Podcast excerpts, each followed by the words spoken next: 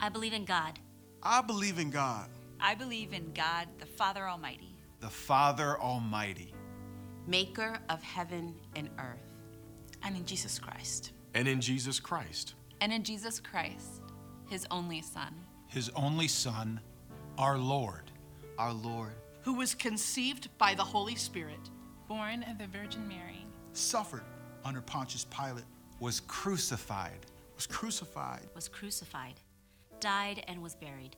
He descended into hell. the third day he rose again from the dead. The third day he rose again from the dead. He rose again from the dead.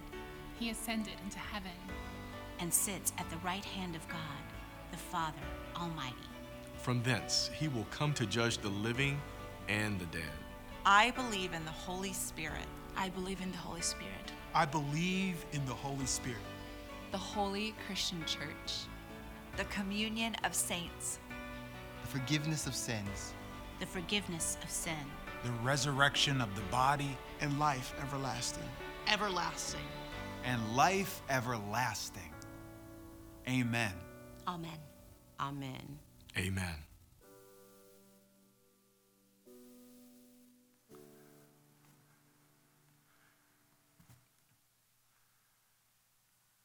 In the summer of 1799, Napoleon's grand army marched into Egypt. They were building fortifications in the city of Rosetta when soldiers unearthed a rock that we know as the Rosetta Stone. Inscribed on that stone were three languages hieroglyphics, Demotic script, and Greek. It took linguists two years to line up the letters, but once they cracked the code, it unlocked those ancient languages and revealed much of what we know about Egyptian civilization. Can I suggest today that the Bible is our Rosetta Stone? This is how we decipher life and love. This is how we define good and evil. Uh, this is how we decode cosmology, teleology, eschatology. Where do we come from? Where are we headed? And what's the point? This is our epistemology. This is how we relate to reality. We're in a series called Sola, going back to basics, back to bedrock, five solas, sola gratia, sola fide, sola scriptura, solus Christus, soli Deo gloria. By grace alone, by faith alone, by Christ alone, by scripture alone, to the glory of God alone. You can grab a Bible, meet me in 2 Timothy 3:16 written in three languages on three continents over 1500 years. The bible is a collection of 66 books written by 40 different authors farmers and fishermen poets and prophets doctors and tax collectors and prime ministers. It was written in prison cells and palace courts and wilderness caves and it covers the gamut of human experience. You've got comedy and tragedy, history and theology. You've got poetry, prophecy, and philosophy. There are musicals called the Psalms. There are documentaries called Kings and Chronicles. There are Gospels and epistles. It's the most comprehensive longitudinal study in human history all those authors, all those subjects, all those years, and yet it reads like one story. How is that even possible? I think the answer is 2 Timothy 3:16. All scripture is God breathed and is useful for teaching, rebuking, correcting and training in righteousness so the servant of God may be equipped for every good work. Now, Paul is writing to Timothy, but he's tipping his cap to Genesis 2 7. Then the Lord God formed man from the dust of the earth and breathed into his nostrils the breath of life, and man became a living being. This is key to our cosmology. Last weekend, you remember this, showed you some uh, photographs from the James Webb Space Telescope, pillars of creation, tarantula nebula, phantom galaxy. Let me push that envelope just a little bit. When stars explode, it's called a supernova. Those exploding stars eject their mass, and that's where we get the periodic table of elements. And I might add, that's where we get you. You are made from stardust. Your body, 65%, oxygen, 18.5%, carbon, 9.5%, hydrogen, 3.2%, uh, uh, nitrogen, and I, and I might add 100% awesome. ah, having a little bit of fun today. You are made from stardust, but you're also made in the image of God. And so God breathes into his nostrils the breath of life. Now, hold, hold, that thought. We're talking about sola scriptura. So let me talk a little bit about hermeneutics, the science of interpreting scripture. There's a very simple principle. Uh, let scripture interpret scripture or interpret scripture with scripture. What you do is you hyperlink, you juxtapose and you have to connect the dots. So, just as God breathed into the dust the breath of life, I might suggest that God breathed his words into those original writers. Now, they were not automatons, this, was not an auto pen. Quite the opposite. God is speaking through their history, through their personality, but we believe he was superintending that process.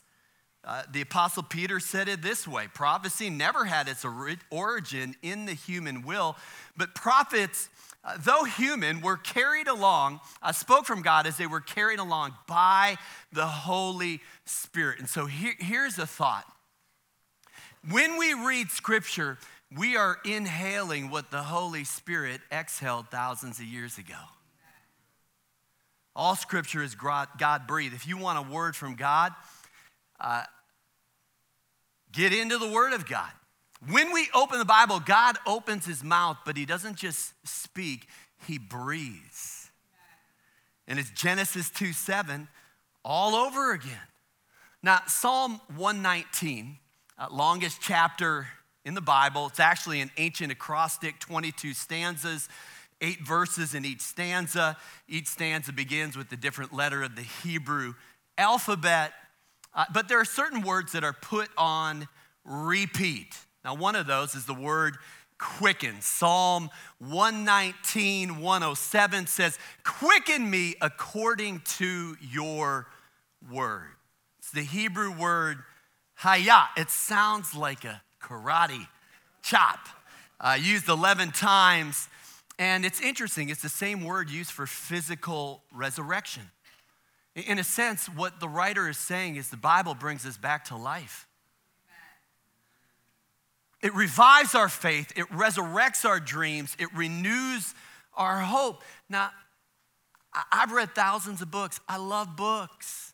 The Bible's in a category by itself. The Bible is living and active, Hebrews 4 12. It judges the thoughts and attitudes of the heart. You don't just read the Bible, the Bible reads you. And the goal isn't getting through Scripture, the goal is getting Scripture through you. Now, according to rabbinic tradition, every word of Scripture, 70 faces, 600,000 meanings. You never get to the bottom of this book. And the goal is not information, it's transformation. The, goal is to get it from your head to your heart to your gut. This is how we renew our minds, Romans 12, 2. This is how we discern the good, pleasing, and perfect will of God. This is how we even download the mind of Christ. Uh, understand today that, that this is the, the written word, and Jesus is the living word.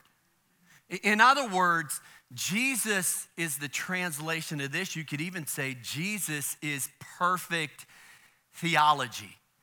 And I would suggest that the Bible is as relevant today as it was 2,000 years ago, and it comes with a promise. His word does not return void. Isaiah 55 11. God is watching over his word to perform it, Jeremiah 112. Now, if there's one goal today, one takeaway, one homework assignment, here it is download the daily Bible reading plan. The only ceiling on our intimacy with God and impact on the world is daily spiritual disciplines. And the Bible reading plan, I think, ranks right at the top of the list. Uh, last month, I, I, biked a century, bike century, biked 100 miles. Uh, only way that happens was a training plan. Uh, failing to plan is planning to fail. And so, uh, 16 weeks, 48 rides, more than 700 miles. I, I planned the work and then I worked the plan. Okay, do we think the Bible is in a different category? Like I, this, the point and flip strategy isn't going to get us where we want to go. Last time I checked, you, you got to plan everything out. And so I try to bike the Bible every year. I try to go from cover to cover. And, and the inspiration for me is pretty simple. Okay, my most prized p- possession is a 1934 Thompson Chain Reference Bible that belonged to my grandfather, Elmer Johnson. He loved God's Word. And uh, I love reading his Bible. I'm going to give you a little sneak peek if I can. Let's see if this works. And so he loved the book of Daniel. Uh, he, he would um, write notes in the margin, and, and I love seeing what he underlined, except he underlined almost every verse. right? I'm like, what didn't you underline, Grandpa? Um, and so I, I love there's this connection when I read this, and then check, check this out. You, you get to the New Testament. I mean, come on. He, he read his Bible so much he had to tape the thing together. Um, a Bible that is falling apart, said Charles Spurgeon, probably belongs to someone who isn't. And I keep a little note card in my Bible. It's an A.W. Tozer. Whatever keeps me from my Bible is my enemy, however harmless it may appear to me.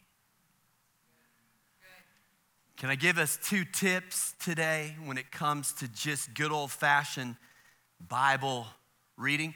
One, uh, pretty practical habit stack. Uh, my day starts with a latte, two shots, and uh, and so, what I do is I habit stack my Bible reading.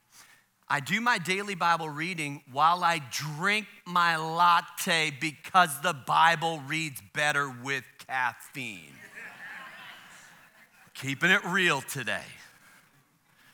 Uh, and, and then, two, I changed translations. Now, part of the inspiration is I want to read through enough Bibles that I can give them to my kids, grandkids, maybe great grandkids someday, should the Lord tarry. And, uh, and I changed translations because it's the law of requisite variety. The key to growth is routine, but once the routine becomes routine, you have to change the routine. If you go and work out the same way at the gym every time, your muscles actually adapt to it and it becomes less effective. You have to confuse your muscles. Any trainers in the house, trainers in the house, that's what you do. You confuse people's muscles, right? And so we have to confuse ourselves. And the way I do that is, I tell you what, try going from the NIV to the KJV, it will confuse you. then to the NLT. Uh, this year I'm taking a little different tactic. Um, I, I usually go Old and New Testament but I'm doing, uh, I'm reading for a little bit more depth than breadth this year, and I'm doing a paraphrase. There, there are um, dynamic equivalence versions of the Bible that would try to uh, translate from the original language word for word. So the NASB or English Standard Version or even the New King James would kind of fall into that category. Uh, and, and, then, um, so there's, there's the formal equivalence. Let me get this right. There is functional equivalence, and it's more of a phrase for phrase translation. This would be the NIV, the NLT, and then there are paraphrases that add some interpretation and some explanation. And so uh, the message would fall into that category. I thought I'm just going to really try to confuse myself this year and do something a little different, maybe spend a little bit more time meditating on a smaller amount of scripture. So, um, all of that to say this pick a plan, any plan. I'll even show you mine. I think we have a picture of mine this year. I start on my birthday. I think a lot of people might start like on a January 1. I, I start on my birthday. Um, it's just kind of an inspiration for me. It's one of my annual challenges, one of my annual habits. And so, one way or the other, um, uh, the, the challenge is let's get into God's word, let's get God's word into us. Let me share two equations. Uh, first one uh, Holy Spirit plus caffeine equals awesome. I just, you've heard that a time or two, just want to have a little bit of fun with that, throwing that out there. Second one maybe is a little bit more serious. Holy Scripture minus Holy Spirit equals letter of the law. I, I, think this is a book that you read a little differently than other books. You, you need, the Holy Spirit wants to work on both sides of the equation. Didn't just inspire those original writers, but wants to speak to us as readers. And so, Holy Spirit wears a lot of different hats, plays a lot of different roles, uh, not limited to, but including these three uh, searching, servicing, and sealing. The, the, the Spirit of God, Google searches uh, the deep things of God, 1 Corinthians 2.10.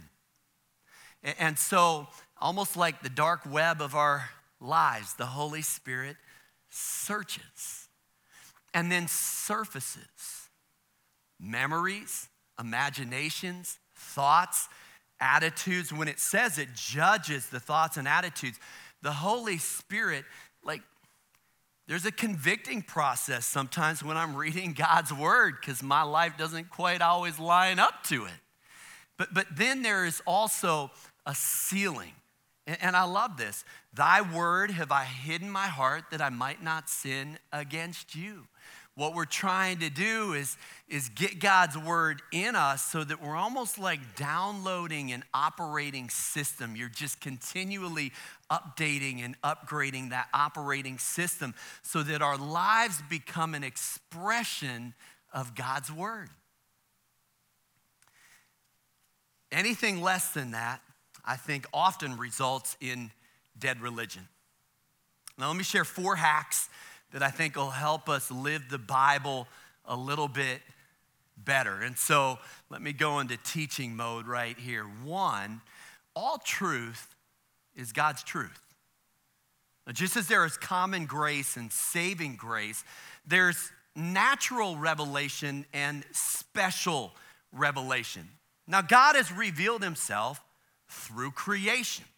Romans 1:20 says it this way, since the creation of the world, God's invisible qualities, his eternal power and divine nature have been clearly seen being understood from what has been made. And so one of my rules of life is that every ology is a branch of theology. Uh, I, I love them all. I love neuroanatomy. I love uh, astrophysics. I love dendrology. I am not an expert in any of them. But I am insatiably curious about God's creation. And, and I would say and remind us science is our friend. Albert Einstein said, Science without religion is lame, religion without science is blind. When I was a student at University of Chicago, took a class in immunology at the University of Chicago Hospital Center. Uh, favorite class all time, hands down. I remember walking out of one of those classes literally praising God for hemoglobin. You have 25 trillion red blood cells, And each of those red blood cells contain, contains 260 million hemoglobin proteins that deliver oxygen to the cells of your body. I know people who say they've never ex- experienced a miracle. With all due respect, you are one. So there's natural revelation, but then there's special revelation. Uh, stick with me. Uh, maybe jot this down. Everybody has an epistemology. Can we just level the, the playing field? Everybody has. Now, epistemology is a theory of knowledge or a branch of philosophy that asks the question what is truth? How do we relate, relate to reality? And how do we know what we know? Uh, we live in a culture that wants to believe that my truth is my truth and your truth is your truth. The problem with that is it's not true. It's a logical fallacy because at some point your truth is going to bump into my truth. Then what's true? So, all truth is God's truth with a critical caveat. Scripture is our epistemological starting point. Now, there's a methodology for theology called the Wesleyan quadrilateral. Uh, we approach theology from four angles, four dimensions, if you will scripture, tradition, reason, and experience. Let me break this down, and I, I think there'll be a payoff if you stick with me for a couple of minutes. Tradition is the test of time. So when we talk about orthodoxy as it relates to theology, we're invoking tradition. Now, listen, there are times and places where the church has got it wrong. So there's that. And the hardest thing to put on the altar are sacred cows. So there's that too. And Christians have a confirmation bias like everybody else. So there's that.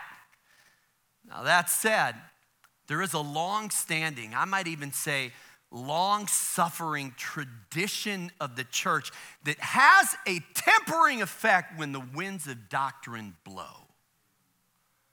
There is a cumulative effect, there is a compound interest when it comes to theology. And so I might even say, beware of Johnny come lately. Two, reason is the test of logic. Now, logic is a gift from God, no doubt. That said, God doesn't fit within the four dimensions of space time He created, much less the logical constraints of your left brain. Now, faith is not logical, but it's not illogical either. It's theological, it adds God to the equation of our reason. And we believe that there is revelation beyond reason. Now, you, have heard me say this a, a hundred times. As soon as I'm omniscient, I'll let you know, but I wouldn't hold your breath. The more you know, the more you know how much you don't know. I, just think we need a degree of critical realism even when it comes to our theology. Now, three, experience is the test of testimony. And, and, I love this because no one can argue with your experience, and that's a powerful thing, but I might also remind you that, that I am, you are a data point of one. I, I have a rule of life let God be as original with others as He was with you. See, we don't see the world as it is, we see the world as we are. I mean, not just confirmation bias, more than 200 cognitive biases that affect the way that we think. And so I, I would say, buyer beware. And then finally, scripture is the test of truth. And this is where I would say that the sequence is significant. If you start with experience, you, you ultimately end up at relativism. There's just no other endpoint. And so I just think it's critical, here it is, that we filter experience and reason and tradition through Scripture, not the other way around. Scripture is the final authority when it comes to matters of faith and doctrine. If you filter your biblical theology through your political ideology, it's called idolatry. I would also say this heard it years ago, Erwin McManus don't let an arrow of criticism pierce your heart unless it first passes through the filter of Scripture.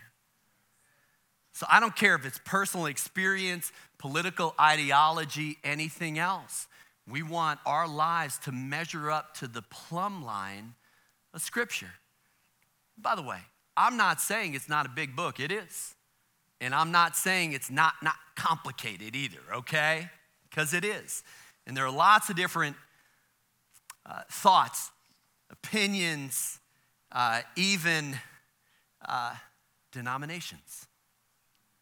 But that brings us to our second point. All truth is God's truth. Two, text without context is pretext. 2 Timothy 2:15. Study to show yourself approved, rightly dividing the word of truth. Now, I said it before, the Bible is as relevant today as it was 2,000 years ago. It's omni relevant. It's a book about real people with real problems in real time. And uh, also a real God with real solutions. But in order to understand the present tense meaning, you do have to understand the past tense context. If content is king, context is queen. So when I say context, I mean history and geography, language and culture and genre. Old Testament, you've got three primary divisions the law, first five books, Pentateuch, Torah. Uh, you've got the prophets and the writings. New Testament, you've got the four gospels. Acts of the Apostles, which tells the history of the early church, and then into these epistles written by the likes of Paul and Peter and James and John. So, I hope this helps you like it has helped me. Here we go. There are parts of the Bible that are harder to read, harder to understand, and harder to apply than others. Captain Obvious, right? All scripture is equally inspired, but not all scripture is equally applicable. What I mean by that is this there, there are verses in the book of Leviticus about dietary restrictions, hygiene habits, animal sacrifices that say, seem less relevant than, say, John 3.16. But without that backstory, we lose context. What we call the Old Testament puts the New Testament into perspective. And so this is critical. You have to read the Bible as progressive revelation. Nuanced commandments about the animal sacrifices may seem archaic, but they help us understand atonement. They help us see Jesus as our mediator, as our advocate, as our high priest who fulfilled the law, atoned for sin, and did away with the sacrificial system once and for all. Let, let me just, two, two mistakes. One is reading over, the second is reading into. It's called eisegesis, where we just kind of read our experience into it. But I think we do have to learn how to read between the lines, connect the dots. I wish I had a little bit more time, share a Jewish hermeneutic called Pardes, but I've shared it before. You can Google it, it's a helpful uh, way to approach Scripture. Let me just jump in with an example. John 129, John the Baptist, uh, says uh, about Jesus Behold, the Lamb of God who takes away the sins of the world. Wait, wait, wait, back up the bus. Wait, what? Lamb of God, what is that about? Who takes away the sins of the world? That's quite the statement. So you can read right over that. But let me give a little bit of context history, geography. Uh, when Jesus entered Jerusalem on a donkey, we call it Palm Sunday. It was actually the first day of Passover. It was called Lamb Selection Day. For what it's worth, population of Jerusalem, about 50,000 at the time. It would quintuple during these pilgrimage feasts. So about 250,000 people, and they're throwing down palm branches and they're saying Hosanna. And, and we could just think that that's, wow, that's unique. No, it's Psalm 118. This is the psalm, the, the Hallel, part of the Hallel that they would say during the Passover. And if you look at the text, it says, verse 19, open for me the gates of righteousness. This is not insignificant. 10 gates going into the ancient city of Jerusalem. This is a reference to one of them, the sheep gate. Hold on to that. Verse 27 says, with boughs in hand, join in the festal procession up to the horns of the altar. Well, what is that about? Well, on the Passover, every Jewish family would sacrifice a lamb as a way of celebrating and commemorating, remember this, their exodus from Egypt. That sacrificial lamb chosen four days before the Passover on lamb selection day. And those sheep that were sacrificed on the Passover belonged to a special flock that was born and raised, uh, a place called Migdal Eder, the tower of the flock in Bethlehem. Those sheep were considered sacred because they were set aside for sacrifice and raised by those Levitical shepherds. Now, once a year, Levitical shepherds would lead their sheep from Bethlehem to Jerusalem. They would enter Jerusalem through that sheep gate. They would walk down the Via Dolorosa, and those sheep would be sold for sacrifice. Every Jewish family would purchase a Passover lamb take it to the temple. They would wave palm branches, sing Psalm 118, and they would join in this festal procession that would end at the horns of the altar. Are you ready for this? With the priest proclaiming, It is finished. There are so many layers to this, it's unbelievable. From the geography of which gate is being entered to the prophecy of even coming in on a donkey, right? To the history of a tradition. See, we, we just, we celebrate communion and fail to realize, no, this isn't, this, this was the Passover meal. There is a history, and this is our exodus from Egypt. This is, there are layers to this thing. There is a context to the cross where history and prophecy, geography and language converge. Sometimes you get a thought in the moment. Um, JD, you and boys helped build a cross. And I remember talking to you. you. You, built this amazing cross that it's in our upper room. Sometimes we celebrate communion and, and leverage that cross. And I remember one of the things you shared, the thing that struck you as you studied the, the context, was that crucifixions would actually happen at eye level that, Jesus would have only been three or four feet. Now, we know this from Scripture because the soldiers put a sponge, wine, and vinegar on a hyssop branch that are about 18 inches long. This is kind of how we put together the puzzle. And so, Jesus, what I'm saying is, like, it's a little different, this picture of Jesus hanging high on a cross where you can barely see him, as opposed to a suffering Savior right in your face who, by the way, says, It is finished. Tetelestai in Greek, one word in accounting term, referred to the last installment on a debt paid.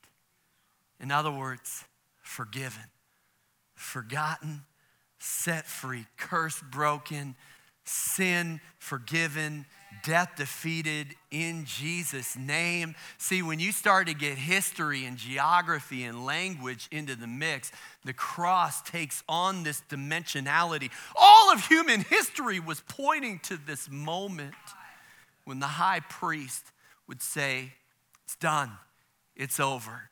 No more animal sacrifice. Let's do this thing once and for all, a sinless sacrifice for you and for me. Can you just say, Amen right there.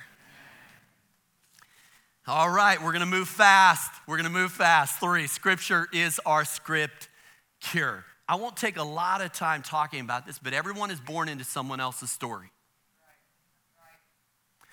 If you want to change your life, you have to change your story. This is so critical. I would suggest when we get grafted into Christ, this book becomes our backstory. And God begins to write his story, history with a hyphen, in and through our lives. But here's the key you have to give him complete editorial control of your life. And that brings us to number four. I'll close with this for the sake of time. You are the only Bible some people will ever read. Since the day the temple was destroyed, says the Talmud, God has only one place in his world, only four cubits of halacha. It's something that kind of mystified uh, Old Testament scholars. Now, halacha referred to the written and oral law, might translate way of walking or walking in the way. It's basically scripture. But what is the four cubits about? Well, do the math. That's about six feet. There's a cue and a clue.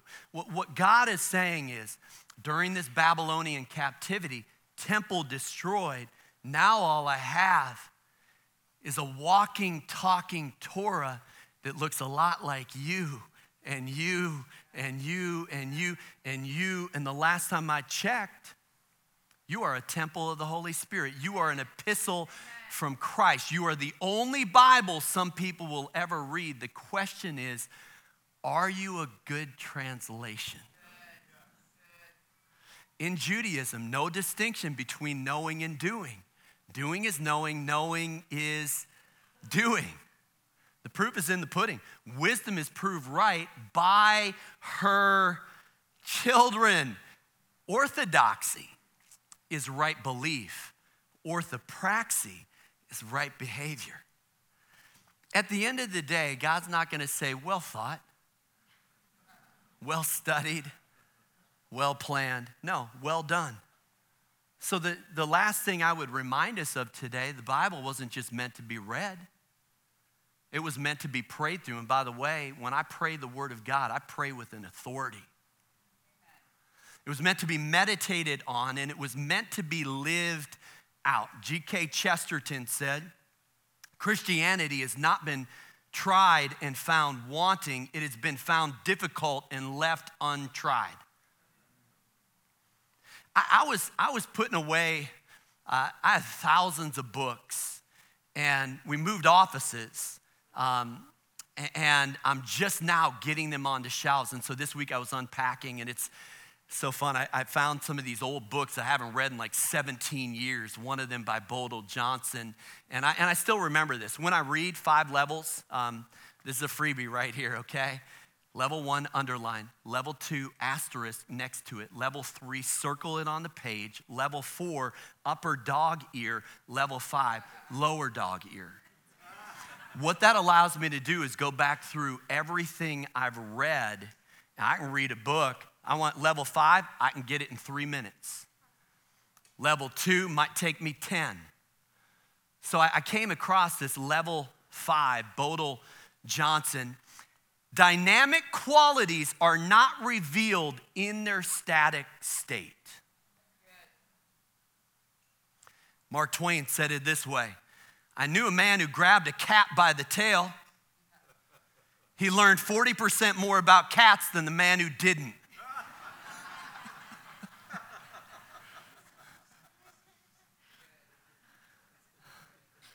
I got to land this plane. All scripture is God breathed and is useful for teaching, rebuking, correcting, and training in righteousness so that the servant of God may be thoroughly equipped for every good work. In Jesus' name, amen.